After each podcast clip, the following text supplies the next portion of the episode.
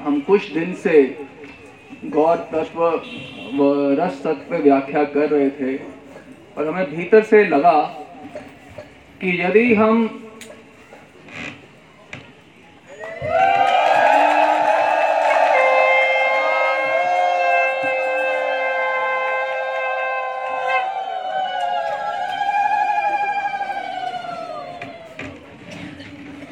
वो तत्व का आधार यदि नहीं दे पाए आपको तो उस रसास्वादन करना, गौरमुख चंद्र का रसास्वादन करना, उनको स्पर्श करना कदापि संभव नहीं हो पाएगा। तो इसलिए ये सत्र हम सोच रहे थे कि दें या ना दें, परंतु हमें लगा ये अनिवार्य है। अगर कोई भगवत रस आस्वादन करना चाहता है तो। इसलिए हम आज का सत्र ले रहे हैं। एक पंक्ति में सत्र है। पंक्ति ये है, परमात्मा के सिवाय हमें कोई स्पर्श नहीं कर सकता। भगवान के अतिरिक्त हमें कोई स्पर्श नहीं कर सकता। ये बात समझ आ जाए तो संपूर्ण अनर्थ निवृत्ति तत्क्षण हो जाएगी। और भगवत प्राप्ति का गौचरण प्राप्ति का लोभ तत्क्षण जागृत हो जाएगा। और यदि ये संभव समझ ना आए कि परमात्मा के अतिरिक्त मुझे कोई स्पर्श कर सकता है, ये समझ यदि ना आए तो अनंत काल तक साधना करने के बाद भी भगवत प्राप्ति नहीं हो सकती है। श्रीमद भगवत गीता में बताया जा रहा है बाह्य स्पर्श स्पर्शेस्व असक्त आत्मा विंदती आत्मा यद सुखम। बाह्य स्पर्श, केवल परमात्मा ही आत्मा को स्पर्श कर सकता है। यानी कि परमात्मा ही मुझको, मैं आत्मा, मुझे स्पर्श कर सकता है। बाह्य स्पर्श, ये बाह्य है।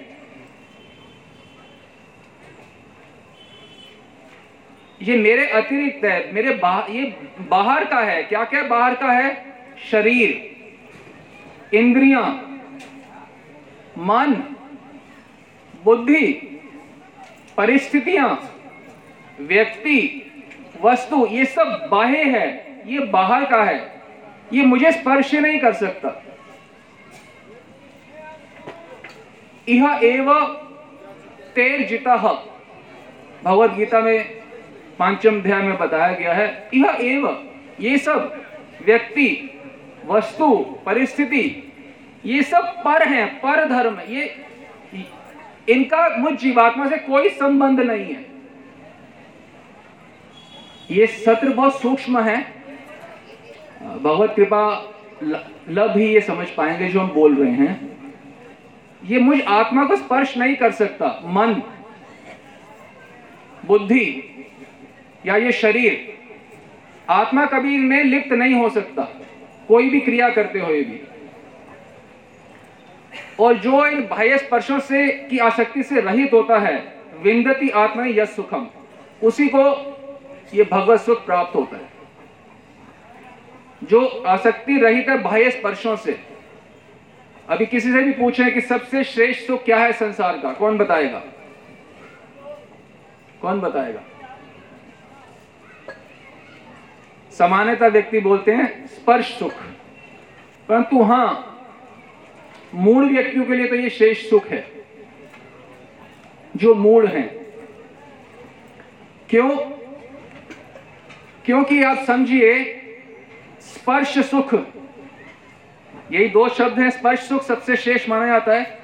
पर समझने की बात यह है, आत्मा का तो स्पर्श ही किसी से नहीं होता। तो स्पर्श और सुख कैसे प्राप्त होगा फिर? स्पर्श सुख प्राप्त होने के लिए पहले स्पर्श होना पड़ेगा। आत्मा भगवत गीता के तेरहवें अध्याय में बताया गया शरीर स्थपी कौनतया? ना करोती, ना लिप्यते। ना वो कुछ करती है, ना लिप्त होती है। आत्मा इस शरीर में बैठे हुए, ना करोती, ना लिप्यते। लिप्त नहीं होती। आत्मा कभी किसी मनुष्य के किसी भी कार्य में लिप्त नहीं होती। मनुष्य कोई भी कार्य कर ले आत्मा कभी लिप्त नहीं होती। शरीर स्थपित कौन क्या? उसमें शरीर में रहते हुए भी आत्मा कभी लिप्त नहीं होती। स्पर्श नहीं करती किसी का। आपको हैरानगी होगी, आप स्पर्श सुख की बात सोच रहे हैं, श्रेष्ठ है। स्पर्श सुख मतलब किसी शरीर का किसी शरीर के साथ स्पर्श होना, वो आत्मा अपना स्पर्श मान रही है, सोचिए। आत्मा को तो इस शरीर का भी स्पर्श नहीं होता। तो उसे दूसरे शरीर का स्पर्श कैसे हो सकता है, आप बताइए। आत्मा जो स्पर्श सुख को मान रही है, सबसे ऊँचा है संसार में। आप ईश्वर से, महाप्रभु से प्रार्थना करिए, ये बात समझ आ जाए, जो हम बता रहे हैं। ये अगर नहीं समझ आई तो कीर्तन जब जो भी हम कर रहे हैं उसर भूमि में बीज बोने के समान हो जाएगा। क्योंकि ये लालसा खत्म होगी नहीं स्पर्श सुख की। आप समझे कि ये शरीर को भी स्पर्श नहीं कर सकती आत्मा कभी। तो दूसरे के शरीर को कैसे स्पर्श कर सकती है? और जब स्पर्श ही नहीं है तो स्पर्श सुख कैसे होगा?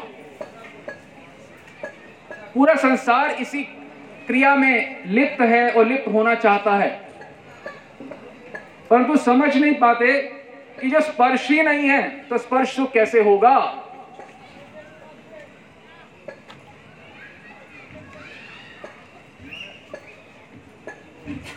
भगवान बताते, ना तेषु रमते बुद्ध जो बुद्धिमान व्यक्ति है, जो बुद्धिमान व्यक्ति है, वो इन स्पर्श सुख के अंदर रमण नहीं करता। स्पर्श सुख में रमण नहीं करता। क्यों नहीं करता रमण? क्योंकि सब पता है कि स्पर्श ही नहीं है जब तो स्पर्श सुख कैसे हो सकता है प्राप्त? और ये समझना बहुत ज़रूरी है।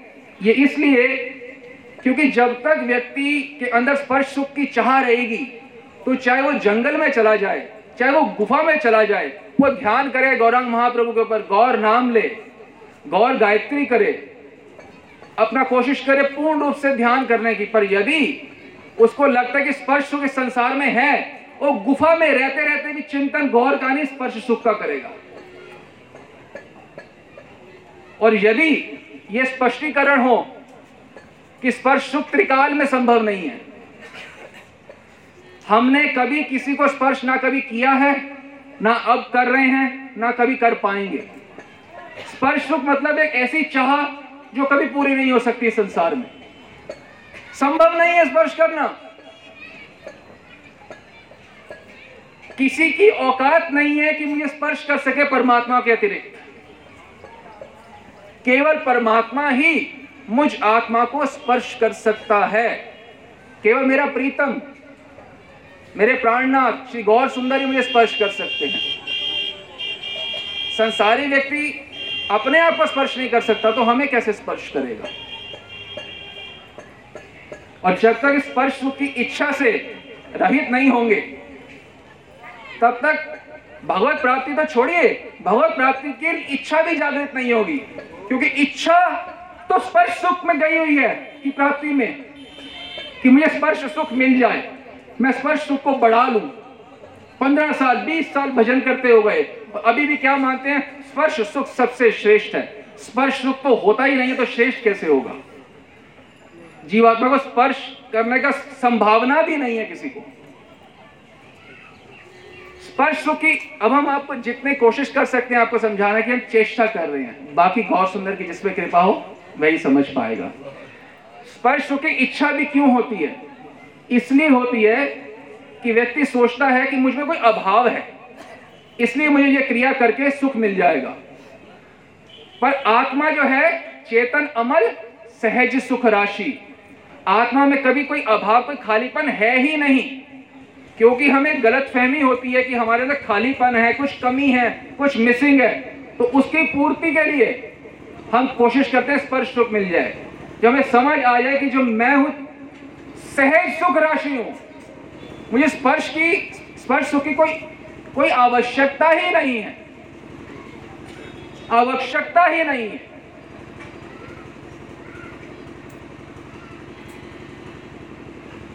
आपको एक और बात बताएँगे, आपको शायद देखिए, हम वास्तव में स्पर्श सुख चाहते भी नहीं है।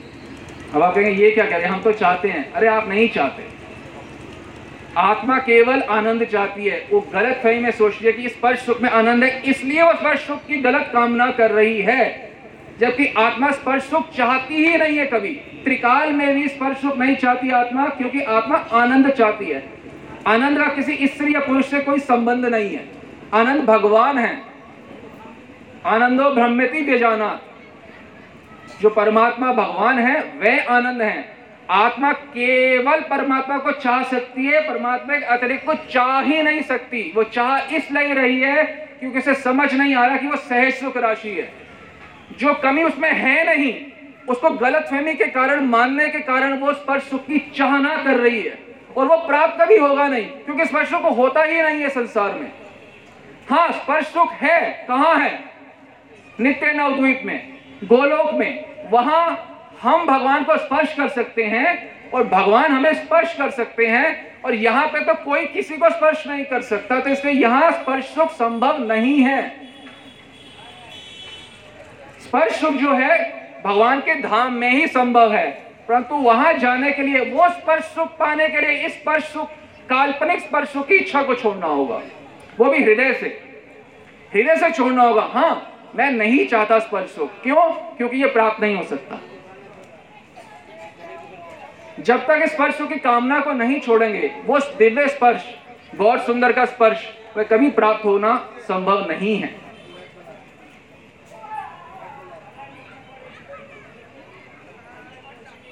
व्यक्ति को लगता है कि नहीं, आप कह रहे हो, हमें तो लगता है स्पर्शों का अनुभव करते हैं।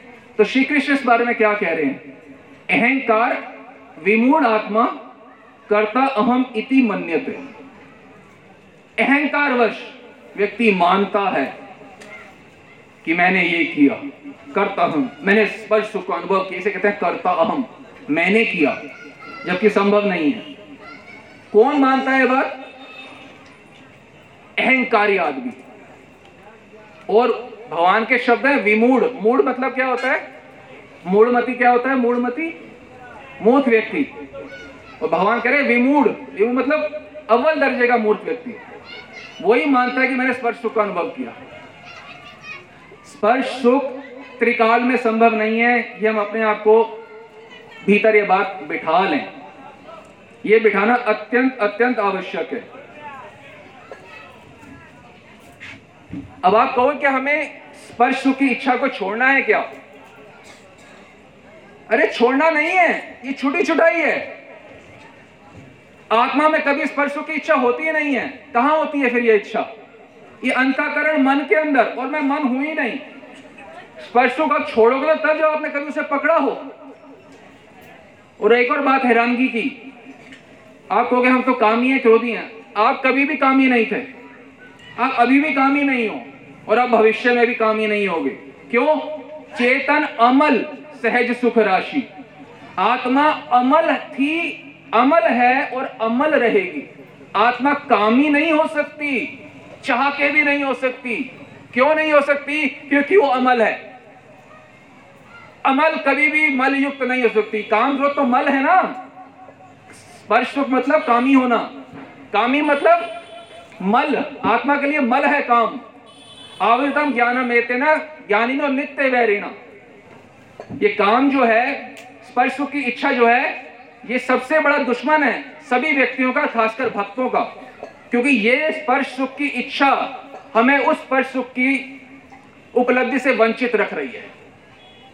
ये नहीं कि आप स्पर्श सुख करोगे, उसके बाद आपको भगवत प्राप्ति नहीं होगी। इसकी इच्छा भी यदि है तो वो भगवत प्राप्ति की इच्छा भी नहीं हो सकती तब तक। क्योंकि मन तो एक है ना। मन या तो भगवान में लगेगा या काम में लगेगा।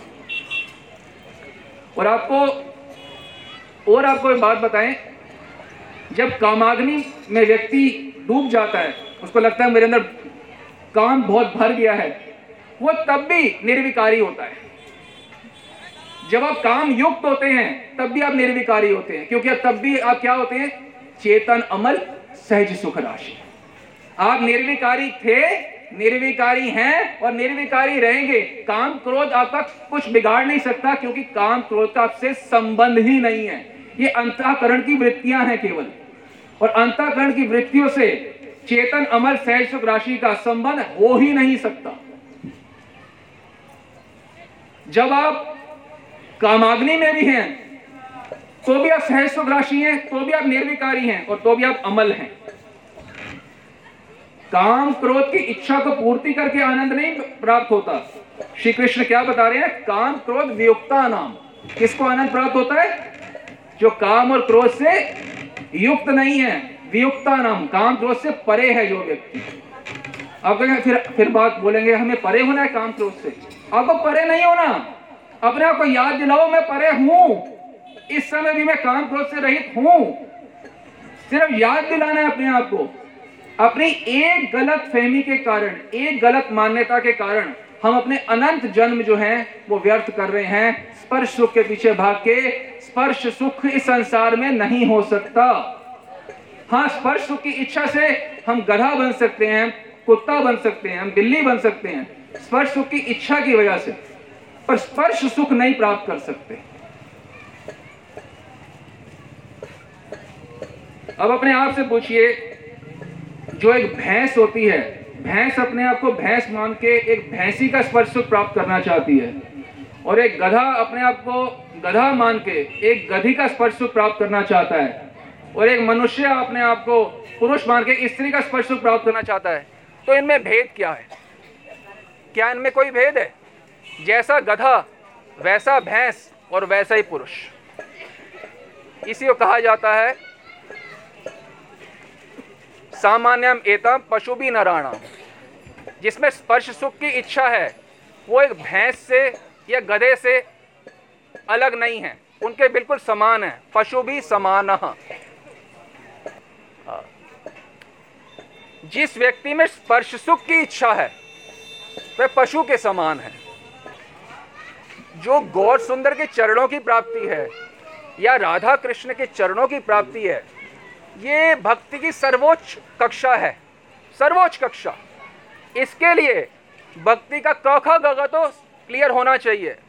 ए बी सी डी और स्पिरिचुअल लाइफ ये क्लियर होना चाहिए। ए बी सी डी क्या है कि मैं स्पर्श सुख नहीं चाहता, स्पर्श सुख संभव नहीं है। मैं कभी उसकी कामना अब से नहीं करूँगा, यदि मुझे ये बात समझ आ गई है। आप कहते हैं निर्विकारी होना चाहते क्या करें?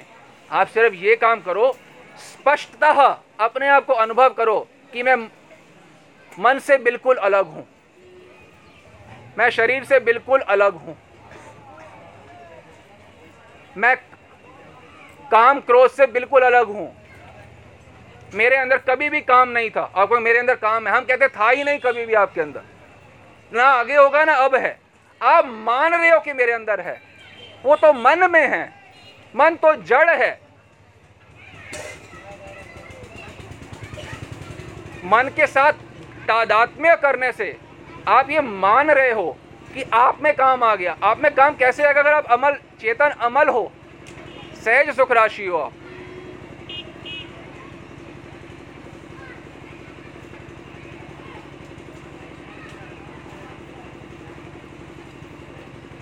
व्यक्ति सोचे कि हाँ कोई बात नहीं, मैं तो विवाहित हूँ, या मैं ये जो अविवाहित हैं, उनके लिए ये प्रवचन होगा। नहीं, ये विवाहित के लिए भी उतना ही है, क्योंकि व्यक्ति सोचे, हम तो विवाहित स्त्री पुरुष हैं तो हमारी जब इच्छा हो, हम अपनी काम क्रीड़ा में प्रवृत्त हो सकते हैं।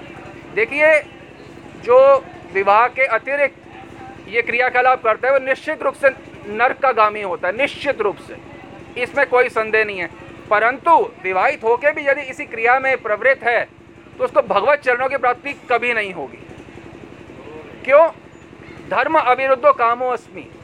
जो धर्म के विरुद्ध जो काम है, वो वो भगवान नहीं है। जो धर्म के युक्त काम है, वो संतान उत्पत्ति के लिए काम क्रीड़ा जो होती है, उसका मना नहीं है, संतान उत्पत्ति के लिए, ये श्री कृष्ण कह रहे हैं। उसके अतिरिक्त, चाहे विवाहित हो, चाहे अविवाहित हो, ये बहुत नीचे दर्जे की बात है, हम तो विवाहित हैं।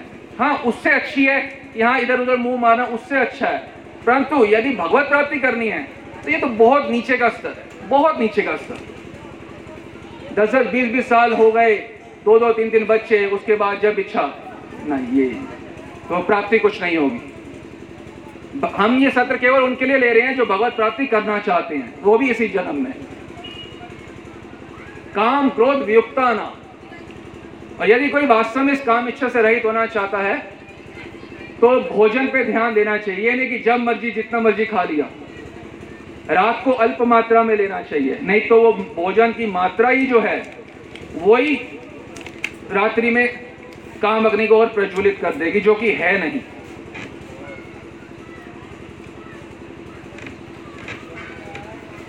अर्जुन पूछते हैं गीता में, सिद्ध प्रज्ञा का भाषा? समाधिस तस्व केशव? हे केशव, जो सिद्ध प्रज्ञ पुरुष है, उनकी क्या भाषा होती है? उनकी ये भाषा होती है कि गौर बिना आर चाहिए ना, गौर बिना आर जानी ना। मैं गौर के बिना किसी को जानता नहीं हूँ, गौर के बिना किसी को चाहता नहीं हूँ। ये है स्थित प्रज्ञ की भाषा। और हम चाहते हैं इसका स्पर्श, उसका स्पर्श।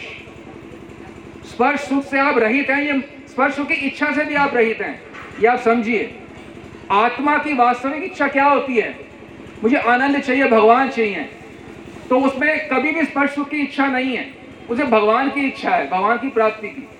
चाहे वो दूसरे शांत रस में भी देखे, तब भी वो परम संतुष्ट रहेगा। स्पर्श की आवश्यकता नहीं है। क्या रस रस के अलग अलग विभाग हैं? वह वह अलग हैं। और आप एक बात सोचिए कि यदि हम औरों के शरीर से अनासक्त नहीं हो पा रहे तो इस शरीर से कैसे अनासक्त होंगे? इस शरीर से तो अपने आप को अनासक्त करना पड़ेगा, यदि भगवत प्राप्ति करनी है। हम औरों के शरीरों के पीछे पड़े हुए हैं, चिपके पड़े हैं, दिमाग में भूसा भरा हुआ है। हाँ। औरों के शरीर, अरे तुम्हारा इस शरीर से भी कोई संबंध नहीं है, इस शरीर का स्पर्श भी तुम्हें नहीं मिल रहा। किसी के शरीर का क्या स्पर्श मिल सकता है? दूसरी भाषा आपको आपकी भाषा में यदि हम समझाएँ, स्पर्श करने के लिए किसी को स्त्री होना पड़ेगा और किसी को पुरुष होना पड़ेगा। ठीक बात है? श्री कृष्ण गीता में क्या करें वासांसी जीर्णानी ये सब तो वस्त्र हैं। किसी ने स्त्री का वस्त्र डाला है, किसी ने पुरुष का। इससे इस संसार में एक भी नहीं है, संसार में स्त्री। और पूरे ब्रह्मांड में भी एक भी पुरुष नहीं है। क्यों? ये तो वस्त्र है। आपको पहले व्यक्ति तो होना पड़ेगा ना स्पर्श सुख के लिए। आप व्यक्ति नहीं हो। गौरांग महाप्रभु क्या बता रहे हैं? वह कहते सब आत्मा चित्त कर्ण है। महाप्रभु ने रस तत्व पे तो बताया ही है। राधा कृष्ण का उनकी प्राप्ति का उपाय, परंतु उन्होंने आत्म तत्व के बारे में भी बताया है। आत्मा जो मैं हूँ, वो क्या हूँ? चित्त कर्ण मैं कर्ण हूँ कर्ण एक छोटा सा कर्ण जैसे आप देखते हो, सूरज की जब रोशनी आती है, खिड़की से तो छोटे छोटे कर्ण दिखते हैं। बस मैं वो एक छोटा सा कर्ण हूँ छोटा सा कर्ण मैं कभी व्यक्ति नहीं बना, मैं कभी भी स्त्री या पुरुष नहीं था, ना अब हूँ। हम में से कोई भी स्त्री या पुरुष नहीं है, ये उपनिषद बताते हैं। हमारा कभी भी कोई लिंग नहीं था, क्योंकि हम इस संसार में हैं तो अलग अलग शरीरों में जा रहे हैं। हम कभी भी स्त्री या पुरुष नहीं बने कभी भी। और स्पर्श सुख के लिए किसी को, स्त्री और किसी को पुरुष तो होना ही पड़ेगा। आप समझ पा रहे हैं इस बात को? इस संसार में एक भी स्त्री नहीं है और एक भी पुरुष नहीं है। सब चित कर्ण है। और एक गलत मान्यता की वजह से एक ये भारी गलत मान्यता कि स्पर्श सुख है और वो बहुत ऊँचा है। इस वजह से हमारे अनंत जन्म व्यर्थ जा चुके हैं। जब वामन भगवान अवतरित हुए तब भी हम यहीं थे। जब भगवान वरा अवतरित हुए तब भी हम यही थे, तब भी मानते थे कि स्पर्श सुख है। भगवान राम आए, तब भी हम मानते स्पर्श होके यहीं के यहीं हैं। श्री कृष्ण आए, चले गए, और आए, चले गए। हम देखिए कहाँ के कहाँ हैं। किस लिए? ये सबसे मूल जड़ है इस संसार में रहने की। हम मानते हैं स्पर्श सुख है और मुझे वो चाहिए। हम ये नहीं कह रहे कि आप ये सोचो कि अच्छा भक्ति में उन्नत होना है तो हमें स्पर्श सुख को नहीं करना चाहिए। आनंद है। हम ये नहीं कह रहे हम कह रहे स्पर्श सुख संभव ही नहीं है। ये कोई तपस्या नहीं है कि हमें स्पर्श सुख का अनुभव नहीं करना। ये बुद्धिमता का लक्षण है। इसमें क्या तपस्या? कि आप कोशिश कर रहे हो एक ईट एक पहाड़ का पत्थर है उसमें से आप आ, अनार का रस निकाल रहे हो। क्या किसी पत्थर से पहाड़ से अनार का रस निकल सकता है? कोई आपको बोल दे कि ये संभव नहीं है। पहाड़ से कभी कोई अनार का रस निकलता है। आप क्या बोलोगे? धन्यवाद। आपने बचा लिया। मैं तो व्यर्थ का ही कार्य कर रहा था। पहाड़ से अनार का रस निकाल रहा था। उसी प्रकार से, ये कोई तपस्या नहीं है कि ये सुख आप, में आप मत प्रवृत्त हो। ये बुद्धिमता है। जो चीज़ प्राप्ति नहीं हो सकती, उसके लिए कार्यान्वित क्यों हो हम? अरे भाई, कुछ प्राप्त हो सके तो कोई काम करो, समझ में आती है। ये पूर्णता व्यर्थ का कार्य है। एक गलत फहमी का शिकार है कि स्पर्श सुख हो सकता है। स्पर्श केवल इससे पुरुष को हो सकता है और हम कभी भी इसलिए पुरुष बने ही नहीं कभी हम। एक कण मात्र इसके अंदर बैठे हुए हैं। हमें लगता है मैं ये कर रहा हूँ। उस कामाग्नि में जब प्रवृत्त होते हैं, तब भी हम कुछ नहीं कर रहे होते। क्यों? श्री कृष्ण बता रहे हैं, ना करोती, ना लिप्यते। आप कभी भी कोई कार्य नहीं करते। और कैसे समझे इस बात को? जैसे मान लो आप रेलगाड़ी में बैठते हो तो रेलगाड़ी में बैठते हो तो आप चल रहे होते हो कि रेलगाड़ी चल रही होती है? कौन चल रहा होता है? रेलगाड़ी चल रही है। और कोई सोचे कि मैं चल रहा हूँ, वो गलत फहमी है कि नहीं है? उसी प्रकार से इस शरीर का कोई भी कार्य हो रहा होता है, व्यक्ति सोचे, मैं कर रहा हूँ ये कार्य।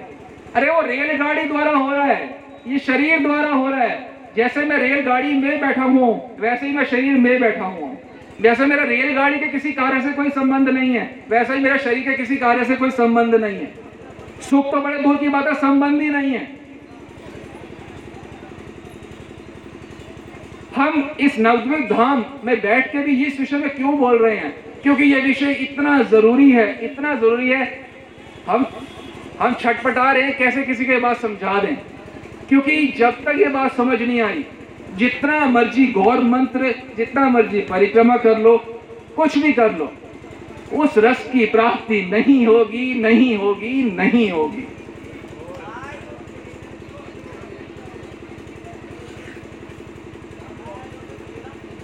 भगवान सत्य स्वरूप हैं। सत्य सत्य स्वरूप भगवान को प्राप्त करने के लिए हमें सत्य का जीवन तो जीना होगा। ये सत्य है कि हमें स्पर्श प्राप्त नहीं हो सकता। और हम इसमें प्रवृत्त हैं। तो हम सत्य का जीवन भी जी रहे हैं क्या? भगवत प्राप्ति तो छोड़ दो। क्या ये सत्य का जीवन है? कि स्पर्श की कामना करना? ये बात सर्वथा असत्य है। बिल्कुल असत्य है यह बात। और यदि व्यक्ति, महाप्रभु ने वैष्णवों के लिए एक आज्ञा दी है। क्या आज्ञा है? असत्संग त्याग यही वैष्णव आचार। आप कहोगे इसमें असत्संग कहाँ से आ गया? असत्संग जो होता है, दो प्रकार का होता है। एक व्यक्ति का और एक वृत्ति का। वृत्ति माने एक मन की इच्छा का। तो अगर कोई मानता है कि स्पर्श सुख होता है और मुझे वो चाहिए तो वो निरंतर क्या कर रहा है? असत्संग। ये बात तो असत है ना, कि स्पर्श सुख होता नहीं है और हम चाहते हैं हमें मिले। ये बात बिल्कुल असत है। और जो इस बात का संग कर रहा है, वो निरंतर असत्संग कर रहा है। जब वो निरंतर सत्संग करोगे तो सत्य स्वरूप परमात्मा गौर सुंदर की प्राप्ति कैसे होगी? आप अपने आप से पूछो, अपने आप से पूछो, मैं यदि असत्संग में रत हूँ 24 घंटा स्पर्श सुख की इच्छा मेरे मन में भी है, चाहे कर नहीं पाता, बाहरी कारणों से। यदि मेरे मन में भी स्पर्श सुख की इच्छा है तो मैं निरंतर असत्संग कर रहा हूँ। और असत्संग करते करते सत्य की प्राप्ति, भगवान की प्राप्ति होना कदापि संभव नहीं असत्संग करना बंद करना होगा। मैं स्पर्श कर सकता हूँ। ये एक अहंकारी व्यक्ति की भाषा है। ये स्थित प्रज्ञा की भाषा नहीं है। स्थित प्रज्ञा से कहा भाषा? अर्जुन क्यों बोल रहे हैं कि स्थित प्रज्ञा स्थित प्रज्ञा मतलब जिसकी बुद्धि स्थिर है। माने जो भगवत प्राप्ति करना चाहता है, उसको बोलते हैं स्थित प्रज्ञा। भक्तों में। तो जो स्थित प्रज्ञ है वो उसकी भाषा एक अलग ही होती है। वह वो मानता है कि स्पर्श सुख की होता नहीं और मैं चेष्टा भी नहीं करूँगा। वो कभी नहीं बोलता, मैंने स्पर्श सुख की इच्छा है, ये मैंने चेष्टा की। ये तो अज्ञानी की भाषा है कि मुझे स्पर्श सुख चाहिए। ये तो मूर्ख की भाषा है। ये तो मूर्ख की भाषा है। अज्ञानी व्यक्ति बोलता है स्पर्श सुख के बारे में। ज्ञान में स्थित व्यक्ति थोड़ा बोलेगा स्थित प्रज्ञा से कहा भाषा, वो विलक्षण भाषा होती है। उसका चलने का ढंग अलग है, उसकी भाषा अलग है। उसकी आँखें अलग बात बोलेंगे, स्पर्श सुख नहीं बोल सकती उसकी आँखें। और महाप्रभु शिक्षाष्टम जो हमें देखे गए हैं, उसका पहला ही पंक्ति का पहला ही शब्द क्या है? चेतो दर्पण मार्जन अपने चित्त रूपी दर्पण का मार्जन। काम क्रोध का सिंहासन बैठा हुआ है तो मार्जन कैसे होगा? ये अंतकरण का मलिन अंतकरण इतना मलिन है, इसी वजह से किसी को लगता है कि मैं स्पर्श सुख की मेरी इच्छा है। अंतकरण मलिन है, तभी ये इच्छा है स्पर्श सुख की। यदि अंतकरण मलिन नहीं होगा, स्पर्श सुख की इच्छा नहीं हो सकती। ध्यान दो इस बात को। अब बोलते हो ना, मैं भक्ति करके पवित्र हो रहा हूँ या नहीं हो रहा हूँ? अपने आप से पूछो, क्या मेरी स्पर्श सुख की इच्छा है? यदि इच्छा है तो मेरा अंतकरण मलिन है। ये अठारहवें अध्याय का सोलवा श्लोक है, भगवत गीता में। उसमें भी बताया जा रहा है। आप खुद ये शब्दों को समझें। तत्र एवं सती कर्तारम आत्मान केवलम तू यह पश्यत्य अकृत बुद्धि बुद्धित्वान न स पश्यति दुर्मति। श्री कृष्ण कह रहे हैं, जो कर्ता, जो अपने आप को स्पर्श सुख का कर्ता या भोक्ता मानता है वह उसकी बुद्धि शुद्ध नहीं है। अकृत बुद्धित्वाद, उस कृतज्ञता शुद्धि उसमें है नहीं। और दुर्मति बोल रहे हैं भगवान, दुर्मति। जो करता अपने आप को मानता हूँ, दुर्मति है। शरीर में रहकर कुछ करता हूँ। आत्मा सदैव से निर्लिप्त है, सदैव से कर्ता भाव से रहित है। आत्मा में कभी भी कर्तृत्व भाव कर्तृत्व नहीं हो सकता। आत्मा इस संसार में कभी एक भी क्रिया नहीं कर सकती, एक भी क्रिया। एक चावल का दाना भी नहीं खा सकती। आप हम तो रोज खाते हैं। यही तो गलत फहमी है। ये भी स्पर्श सुख के अंतर्गत आता है। स्पर्श सुख केवल जनेन्द्रियों का नहीं है, स्पर्श सुख जीवा का भी है। हमें लगता है हम ज़्यादा खा लेते हैं। यह भी स्पर्श सुख के अंतर्गत आता है। परंतु तो ये आज का विषय नहीं है। आज का विषय केवल इस काम के ऊपर है। पाँचों इंद्रिय का सुख, स्पर्श सुख के अंदर आता है। और श्री कृष्ण क्या बता रहे हैं? यही संस्पर्शा भोगा, दुख योन्या एवते। ये जो संस्पर्श है, जो जो है, ये वास्तव में दुख का कारण है। ये स्पर्श की इच्छा, ये सिर्फ़ एक चीज़ देती है, दुख। आपको हमें सुख मिलता है? यही गलत फहमी है कि हमें कुछ मिलता है। इस संसार में जीवात्मा को एक ही चीज़ मिल सकती है वो है परमात्मा और कुछ नहीं मिल सकता। वो तब मिलेंगे जब अपने आप को काम क्रोध रहित मानोगे जो कि आप हो। आपने कर, आपको मेहनत नहीं करनी है। आप स्वाभाविक अमल हो स्वाभाविक मल रहित हो। अपने आप को मन से तादाद में करने की जो गलत आदत है उसको छोड़ना है मन से तादाद में।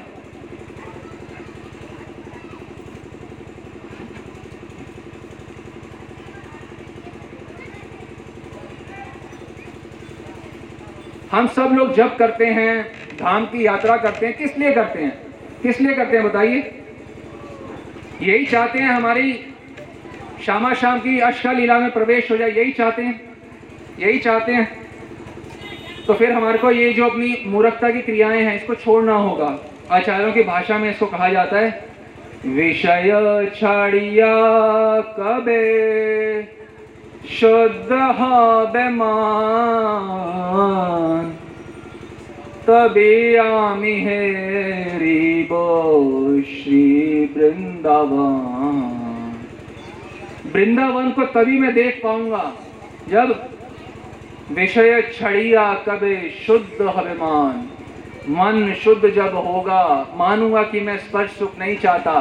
फोर्स से नहीं हृदय से मैं स्पर्श सुख नहीं चाहता त्रिकाल में।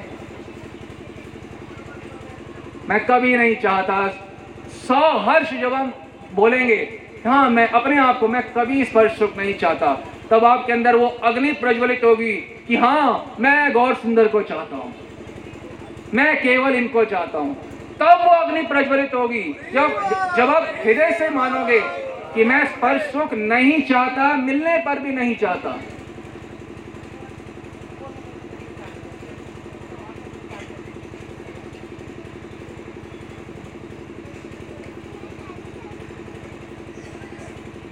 अंग्रेज़ी में एक शब्द है मास हिप्नोसिस। इसका मतलब होता है मास मतलब पूरे स... बहुत बड़ी जनता को किसी ने एक, एक जादू के उसमें डाला हुआ हो गलत फहमी में कि सभी एक मूर्खता से कार्य करते हैं। आप देखते हैं ना जादूगर कई बार कर देते हैं सब एक साथ ऊपर मुँह देखते हैं एक साथ नीचे। ये ऐसे पागलपन का जादू चढ़ा हुआ है संसारियों के ऊपर कि सब मानते हैं मुझे स्पर्श सुख चाहिए। ये बहुत ही व्यापक स्तर पे एक गलत टीवी देखो, मोबाइल, यही फैला हुआ है। स्पर्श सुख स्पर्श सुख स्पर्श सुख। जनता को बेवकूफ़ बनाया जा रहा है इसके आकर्षण से। अब कोई बोले कि मेरा तो स्त्री के प्रति आकर्षण है या कोई स्त्री बोले मेरा पुरुष के प्रति आकर्षण है। अरे नहीं है आपका। आप कहोगे हमारा है, हम कह रहे हैं, है ही नहीं। क्यों नहीं है? कि आकर्षण तो तब होगा जब आपकी किसी स्त्री या पुरुष के प्रति कोई फीलिंग होगी। आपकी किसी स्त्री या पुरुष के प्रति कोई फीलिंग नहीं है। आप केवल आनंद चाहते हो, वो भगवान है। दो टके सार बात ये है। आपको हर समय आनंद चाहिए। आपको ना किसी स्त्री से मतलब है, ना आपको किसी पुरुष से मतलब है। आनंद मतलब भगवान। मैं हर समय आनंद चाहता हूँ। गलत फहमी लग रही है। मैं स्त्री को चाहता हूँ। मैं पुरुष। आप नहीं चाहते स्त्री को। आप पुरुष को नहीं चाहते कोई भी। आप केवल आनंद श्री भगवान को चाहते हो। उन्हीं को चाहते थे, उन्हीं को चाहते हो और केवल उन्हीं को चाहोगे। ये भी गलत फहमी है कि हमें लगता है मैं स्त्री पुरुष को चाहता हूँ। नहीं चाहते आप। आप कैसे चाह सकते हो? आत्मा कैसे किसी स्त्री की कामना कर सकती है? अरे, चाह स्त्री की कामना पुरुष की कामना करने के लिए आपको अंदर मल आना पड़ेगा। आप अमल हो। अमल के अंदर कैसे स्त्री पुरुष की कामना हो सकती है? स्पर्श सुख प्राप्ति में छोड़ो। आपके अंदर स्पर्श सुख की कामना भी नहीं है। आप ये जानते नहीं हो। हम सिर्फ़ आपको वो बता रहे हैं जो आप हो। आप अमल हो। हम सिर्फ़ ये याद दिला रहे हैं आपको। आपको काम क्रोध से ऊपर नहीं उठना। आप काम क्रोध से ऊपर हो। आप नहीं समझ पा रहे, यही समझा रहे हैं हम आपको। आपको करना कुछ नहीं है। करा धरा सब भगवान ने पहले से किया हुआ है। आपको अमल बनाया हुआ है। आप कभी भी मल युक्त नहीं हो सकते काम युक्त नहीं हो सकते। आप बिल्कुल रहित हो इन काम क्रोधी विकारों से। बिल्कुल रहित हो। आप यू जस्ट डोंट नीड स्पर्श सुख। आपको बिल्कुल स्पर्श सुख नहीं चाहिए। ये बात बिठा लो अपने अंदर। किसी प्रकार का स्पर्श सुख नहीं चाहिए। किसी प्रकार की स्त्री पुरुष कोई भी नहीं चाहिए। कभी भी नहीं चाहिए। और कभी भी चाहिए भी नहीं थी कभी। आप बोलोगे, ये कहाँ है? काम क्रोध? अब आप देखो, आजकल का जो मॉडर्न जमाना है, स्त्री अपने आप को पुरुष बना लेती है ऑपरेशन करा के।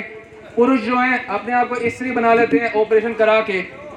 तो देखा जाए, जो शरीर स्त्री का था, जो पुरुष बना तो क्या वो पुरुष को चाहती थी कभी? अब वो पुरुष बन तो स्त्री को चाहती है। इससे क्या समझ आ रहा है ये जो है, मैं चाहना ये शरीर के अंदर नहीं है। शरीर तो वही है ना। कभी उसी को स्त्री बना दिया, उसी को पुरुष। अंदर कभी स्त्री को चाह रहे वो एक झमेला ना, ये ये भूसा है ना जो इसके अंदर, ये इसमें है। ये कभी अपने को स्त्री मान रहा है, कभी पुरुष मान रहा है है दोनों में से कोई नहीं। आप समझ पा रहे हो बात को? आत्मा स्त्री पुरुष से बिल्कुल रहित है, स्त्री पुरुष के भावों से बिल्कुल रहित है, बिल्कुल। हमारे अंदर स्त्री के जैसी यदि कोई इच्छा हो रही है तो समझ लो मलयुक्त अपने आप को हम स्वयं कर रहे हैं, जबकि हम अमल हैं।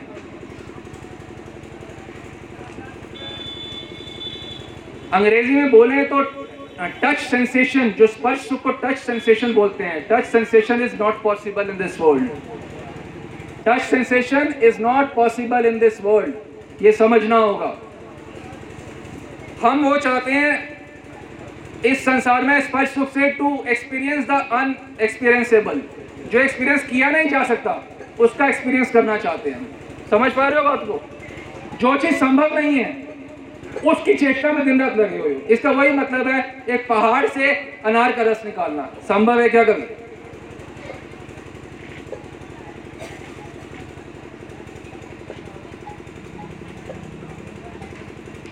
मेरे प्रीतम, मेरे परमात्मा के सिवा मुझे कोई स्पर्श नहीं कर सकता। कोई स्पर्श नहीं कर सकता। और वास्तव में स्पर्श तो क्या होता है? आप देखो, आप समझो स्पर्श तो क्या होता है। आपने श्रीनिवास आचार्य की कथा सुनी होगी। बाबा, आप बताए होंगे श्रीनिवास आचार्य का, वो नित्य लीला में, वो होली का और माला का। बाबा, आपको ज़रूर बताए होंगे कि श्रीनिवास आचार्य ध्यान कर रहे हैं महाप्रभु की अष्टकाली लीला का गौरंग महाप्रभु की। उसमें वह सेवक भाव से महाप्रभु को चंदन, इत्र और माल्य, माला पहनाते हैं। माल्य गुम्फन करते हैं माला पहनाते हैं। तो थोड़ी देर बाद क्या देखते हैं, जो माला उन्होंने अपनी मानस सेवा में पहुंचाई थी, चिंतन के द्वारा जो पहनाई थी, वही माला उनके गले में शरीर में आई उनका शरीर पुलक हो रहा है। इसको कहते हैं स्पर्श सुख। तो स्पर्श सुख है, ऐसा नहीं कि स्पर्श सुख नहीं है, पर यहाँ नहीं है, वहाँ है। यहाँ बिल्कुल नहीं है। तो स्पर्श सुख चाहते हो, बिल्कुल ठीक है, पर वो स्पर्श सुख ये स्पर्श सुख ये क्या संसारी आदमी औरतों का स्पर्श सुख करो इतना गिरा हुआ सर क्यों सोच रहे हो हमारा है?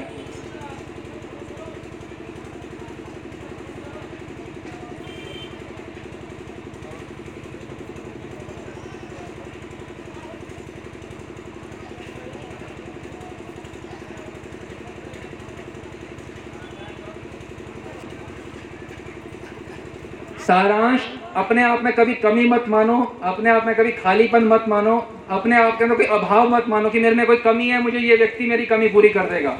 हमारी कमी परमात्मा के अतिरिक्त कोई पूरी नहीं कर सकता। किसी प्रकार के स्पर्श, सुख की किसी से कोई इच्छा मत करो। यदि वो वाला स्पर्श चाहते हो श्रीनिवासाचार्य वाला स्पर्श। रूप गोस्वामी का वो जो स्पर्श चाहते हो, यही बड़े बड़े स्पर्श मिलेगा।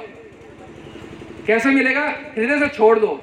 हृदय से बोलो, हे गौर सुंदर, आपके स्पर्श के अतिरिक्त मैं किसी का स्पर्श नहीं चाहता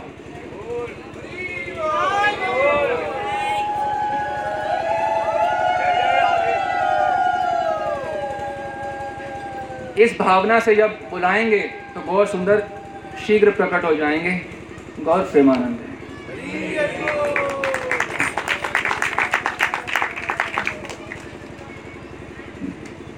अब अंदर से अब ये मानिए मुझे केवल गौर सुंदर का स्पर्श सुख चाहिए और फिर भगवान गौर नाम लें फिर देखिए कितना आनंद आएगा गौरा गौरा गौरा गौरा गौरा गौरा गौरा है गौरा गौरा गौरा गौरा गौरा गौरा গড় গড়